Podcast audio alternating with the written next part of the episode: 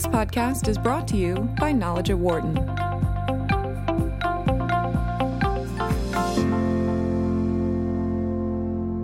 Hi, I'm Steve Sharetta, Senior Managing Editor at Knowledge at Wharton, and I'd like to welcome Wharton Finance Professor Itai Goldstein to this podcast. He has a new study, actually, it's a, a work in progress, ready to be published shortly, that looks at identifying market signals that could predict the future of the business cycle, including when an economic downturn is coming, GDP growth, and unemployment earlier than other leading indicators. So this is a this is a, a pretty big thing.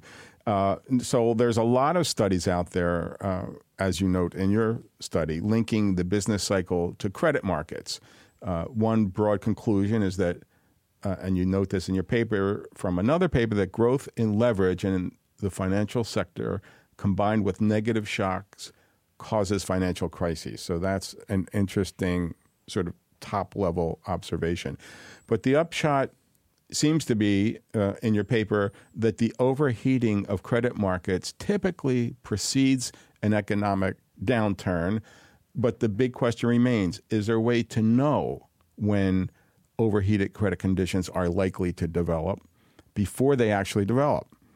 And if so, then the government might be able to take some action to head off or at least blunt or lessen the possibility of a downturn. So the paper is called mutual fund flows and fluctuations in credit and business cycles.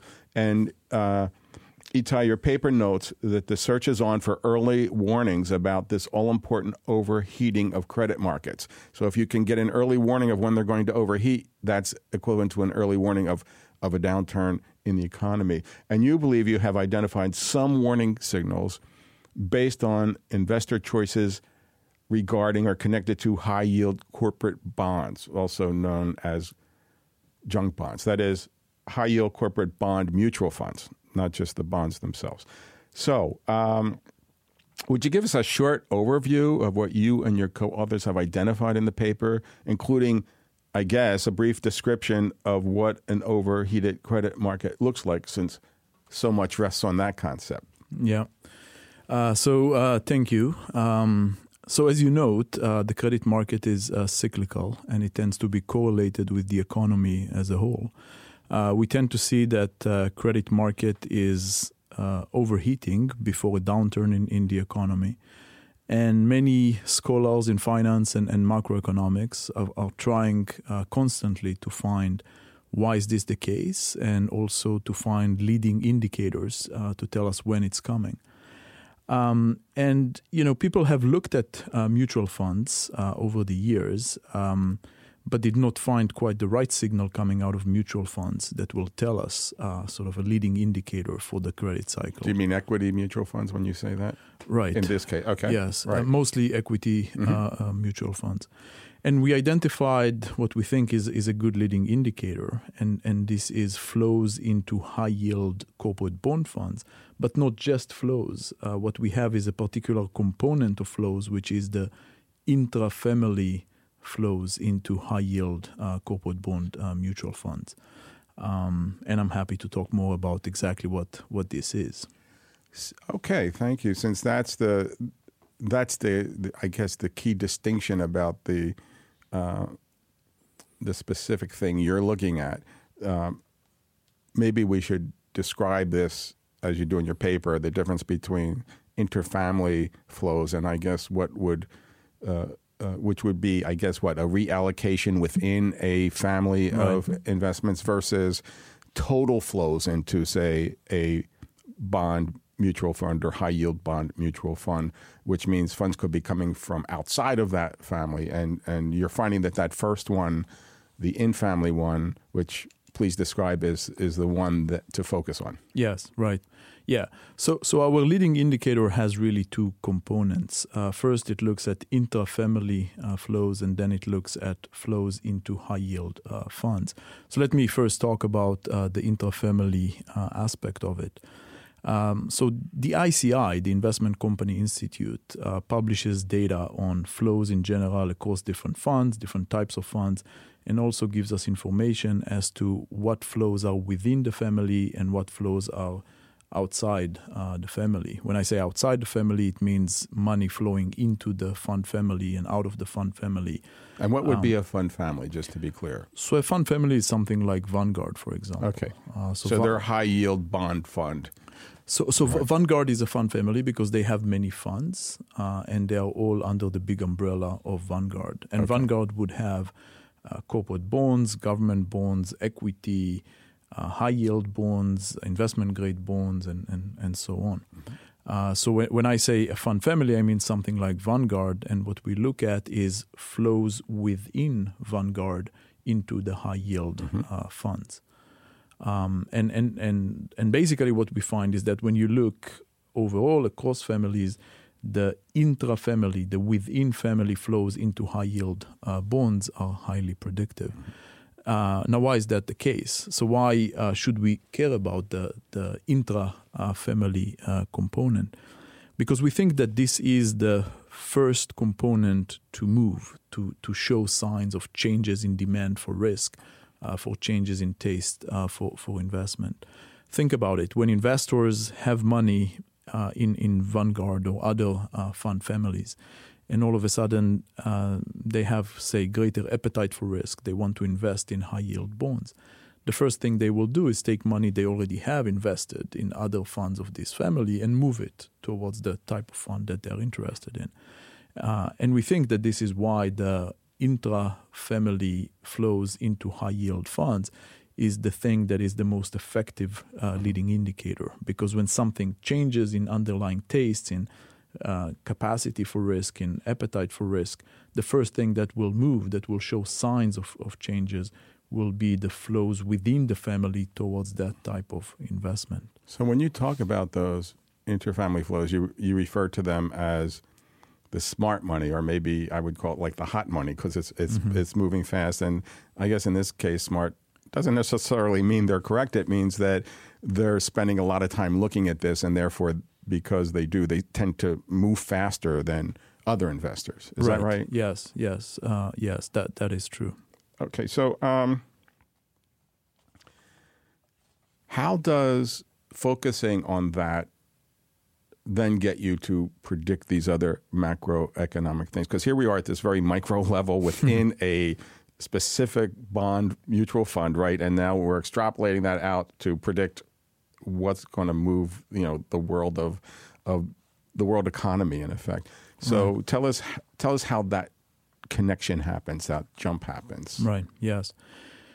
So it has been noted before that uh, the credit market is correlated with the economy. Uh, when there are signs of overheating in the credit market, uh, generally, it is correlated with contemporaneous uh, good economic conditions, uh, high GDP, uh, low unemployment, but then it leads later on to worse economic conditions. Could you just um, define for us the general idea of what over, an overheated credit market is? What does it look like? So, an overheated uh, credit market would be one where uh, credit spreads tend to be low. Uh, there are uh, there is high volume of issuance of, of bonds. Uh, the share of high yield bonds out of overall uh, bonds is generally high. Um, financial intermediaries are going to expand their balance sheets. Uh, so, all these indicators generally point to potentially overheated credit markets. And as, as I mentioned, this is something that is correlated with generally good economic conditions at present, which means high uh, GDP, low unemployment, but then it also predicts a, a downturn uh, that, that is coming. Um, and uh, going back to your original question, how is all this related to mutual fund uh, flows?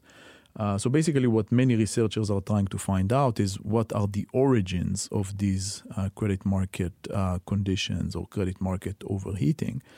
Um, we think that it originates from some change in demand by investors. Investors all of a sudden have um, maybe a more positive outlook for the economy, they have greater appetite for risk, and as a result, they shift their investments towards the high yield uh, uh, funds, the high yield uh, bonds. Uh, but the challenge is really to identify this signal coming out of market data. And what, what we found is that uh, looking at this component of intra-family flows into high yield funds is is really an indication of this buildup of demand and uh, greater appetite for risk. Uh, this predicts the uh, improving conditions in the credit markets, potentially overheating, and then leading to the downturn in, in the economy. So I'm, I'm not trying to say that these flows within the family of mutual funds into high yield uh, uh, bonds that they are causing the whole thing, but they're just an indicator that Right. you know w- within the economy people start building this appetite for risk and want to invest in these high yield bonds. Uh, this is an indicator, a clean indicator that this is happening. And then uh, for us, researchers looking at that, it helps us predict uh, the things that are about to come.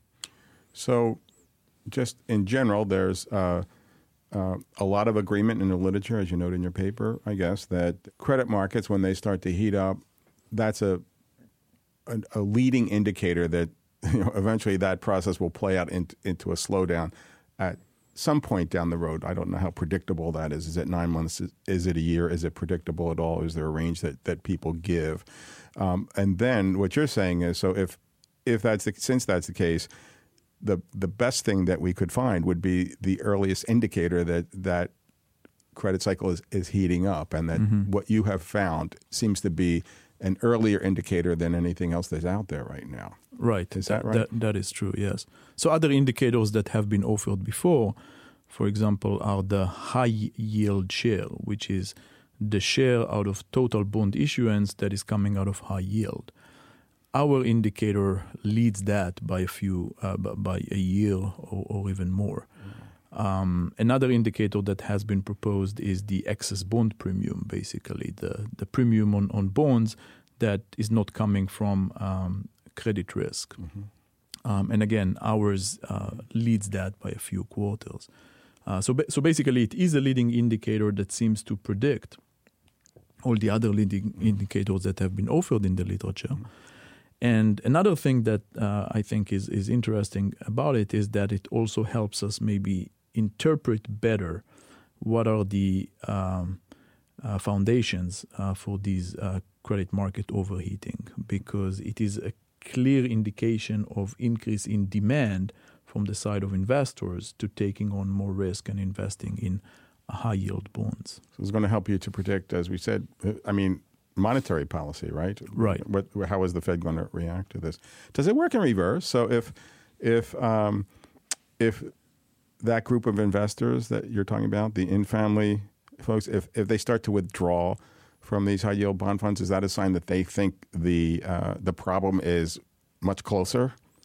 Yes, yes, uh, that, that that's a that's a good question. So uh, it works in both directions. Um, it is you know we, we sort of looked at symmetry. It's not completely symmetric, uh, but it does seem to work on both ends. So, on a crude level, if I was an investor and I was looking at this, I would say, "Oh, look, this group of people is jumping into these, you know, high yield bond mutual funds. That's a sign that's at some point down the road, maybe pretty far down the road, we're going to have a problem. But then I have to keep watching it to say, "Oh, look, now they're leaving. right. That means it's getting closer Yes. by, by some amount of time." Would that be the right way to Right. Yes. That that's that's a good way to, to think about. Is there it, some way yes. to say, okay, now they're leaving? That means we're going to have a problem within six to eight months or two to three months. Can is that is what what's the correlation there historically? Right. Yeah. So, so generally, the the timing of it would be that uh, when the flows into high yield funds within the family start building up, it basically means that the other indicators of credit market overheating are going to show signs of, of going up within a year. Um, uh, which means that uh, you know GDP will go up within a year and unemployment will go down wi- within a year, and and then the the reversal happens about a year and a half to two years uh, later. So so generally, if, if you want to think about sort of flows into high yield funds within the family today, when will GDP start showing signs of weakness or reversal? We are talking about about three years uh, later. Now, now clearly, you know, we are talking about statistical uh, relations, so it's not like every time uh, you have flows into high yield uh, funds within the family, it means that GDP will go down three years down the road. Right. Um, we're talking about correlations over Mhm, 25 years or so. And then, of course, um, if there's some external shock, then that process could speed up one way or the other. Right. Right, I mean, it could be. It could suddenly, what you'd expect to take nine months or a year could suddenly take two weeks. Right. I mean, Right. so those are the, I guess, the black swans that uh, no one has figured out how how to predict. Yes. but right. Yes. but just to get it like a baseline, what you're talking about, this is uh, you know this is now new information that um, sets the radar signal further into the future, so that it, when it when it pings back, you're, you you have more of an early warning right. about Yes. About what could be bad news ahead Yes. Exactly. or yes. good news ahead. yes, yes, yes. So, so you, you know, I mean, so it's all statistical relationships, and it's all trying to control for other things that are Mhm. changing around the same time. So, in general, the nature of the exercise is that you run these regressions, but then you're trying to control for other things, right? So, if if you wanna if you if you're an investor and you're trying to predict something, you would like to take into account other things, not just this particular factor. So we talked about this a little bit before we got started, but this the idea of like what what would it be telling you right now? And you're saying you haven't run the contemporary numbers Right. just yet. Are you planning to do that soon? Um, you know, now you got me curious. Maybe we should uh, do that. I mean, gener- generally, as you know, the the primary goal of it is uh, trying to understand uh, relationships between variables over time. So. Uh, the way that we are looking at it is running these regressions over time for 25, 30 years or, Yeah. or so.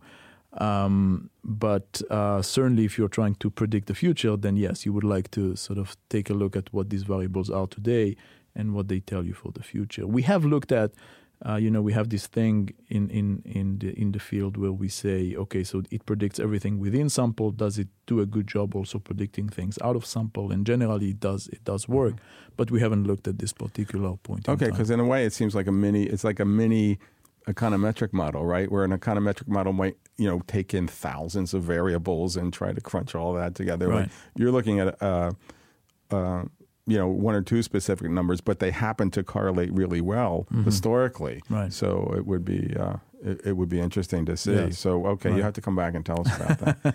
uh, so, so tell us how your study does differ from others that look at, you know, the relationship between heating up credit markets and and uh, the uh, possibility of a downturn in the future and that sort of thing. Right. Yes. Um, so, so I would say first of all, it's the first uh, study that um, links the credit markets uh, to flows in mutual funds. Um, and the reason that flows in mutual funds are interesting is that they give you clear indication as to where investors are moving their money. So people were trying to sort of link uh, those credit markets overheatings into flows of money by investors, and I think we will we are the first ones that are able to to do that. I would say that one clear advantage of what we do is the fact that it is a leading indicator that leads all the other leading indicators by about a year or, or even more. So that's one uh, clear advantage.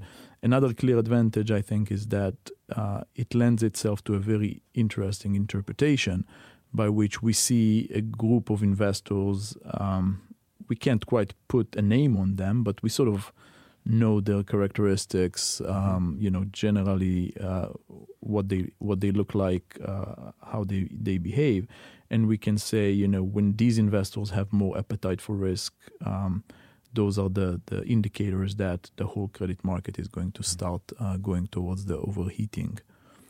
When you see this money within the family flowing into the, the, the high yield bond mutual funds that you're talking about, do you also look at where it came from to say, oh, see, they're moving out of this into this? That's a clear indication versus if they were just moving into that, you Right. might not know as much Yes. if you didn't know where it was coming from. Yes, yes, yes. That that that's a good question. Uh, so we, we we did look at this, like um, these inflows into high yield funds. Are they correlated with outflows out of investment grade bonds or government bonds or equity uh, funds? There isn't such a strong correlation there in that it is sort of hard to predict um, the inflows into high yield funds and where they're, they're, they're coming from. Um, I think p- part of the, the story is, uh, and, and maybe this is also related to why the high yield funds are working so well. It is a, a very a particular clientele of, of investors. Um, you know, when you think about high yield funds, those are typically savvier investors, more sophisticated investors, uh, wealthier investors. Whereas if you think about, say, equity funds, you know, everyone invests in equity funds. You have some sophisticated investors there. You you also have some very non-sophisticated investors there, and this is why it's sort of more difficult to to get a clear indication coming out of flows uh, into and out of equity funds. What haven't I asked you about this that would be interesting for our readers and listeners to know? Um, you know, I, I think one, one, one thing that um, we were thinking about is is it really just a change in taste, uh, demand, appetite for risk, or maybe these investors are just super smart and they predict mm-hmm. everything going forward? And, and, you can see that those things are slightly different, mm-hmm. right? I mean, the first story is uh, you know, they're not necessarily smart, uh, but they just give us indication that there is appetite for risk mm-hmm. out there. Uh, whereas the second story would say, you know, these are just incredibly smart people who are able to uh, forecast the whole cycle and make money out of it, and no one else sort of knows how, how to do it. And, you know, to some extent, I would say that our evidence is consistent with both mm-hmm. uh, interpretations. But as we think about it and reflect uh, on it, we think it's a little difficult to believe the second one. So this is why we are leaning more towards the first one. Mm-hmm. That is, it seems more uh, reasonable to say that they just provide indication to the overall appetite for risk in the economy, in the market, rather than to say that these are incredibly smart individuals who can do something that no one else can do. So that, that's, I would say, one more dimension in the paper okay. that maybe didn't come up as much. One, one thing, I, I, did have another question actually, and that is that uh, to the extent that this proves accurate, it can be used perhaps by policymakers right. To provide some some kind of you know policy change that could could blunt or maybe even prevent, say, a downturn in the future is, could you talk about that? Yes. No, I, th- I think that's that's absolutely true. So so you know, I mean, certainly one of the primary uh, reasons that this is so interesting is that policymakers, in particular central banks who are setting monetary policy, uh, they continuously looking for signs of overheating in the credit market mm-hmm. and, and, and sort of upcoming downturns in the economy because they want to adjust policy uh, accordingly. Uh, so, to the extent that this measure is uh, something that they would use or uh, you know accept go- going forward, uh, certainly it can help guide their their mm-hmm. policy. So, one, as you mentioned before, one thing that we did was to use uh, these flows within the family into high yield funds to predict future tightening in monetary policy, right? So it basically says when investors put their money more and more into high yield funds, uh, then in the future, policymakers will start tightening mm-hmm. uh, the, the monetary policy.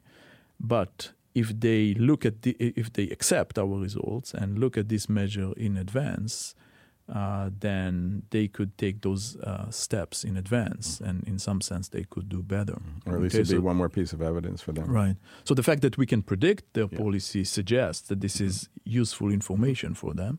If they have this information and use it in the future, they could mm-hmm. start adjusting the policy earlier. So, so that, I think that that is potentially one of the, the more exciting mm-hmm. ways that people can use this research.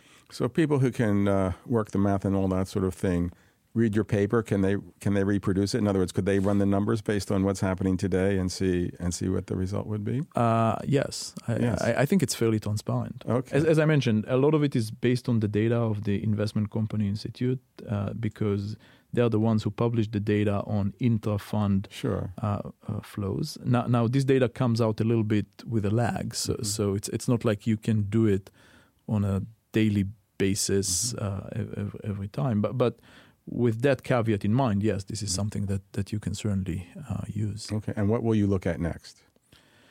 Um, so, you know, I mean, w- one thing that I think would be very interesting, the data right now uh, is not available, uh, but, uh, you know, m- maybe this will give people appetite to go look for it is uh, look at this across different countries, right? Mm. Because o- overall, the robust relation between the credit market and the economy uh, has been examined and tested across different countries.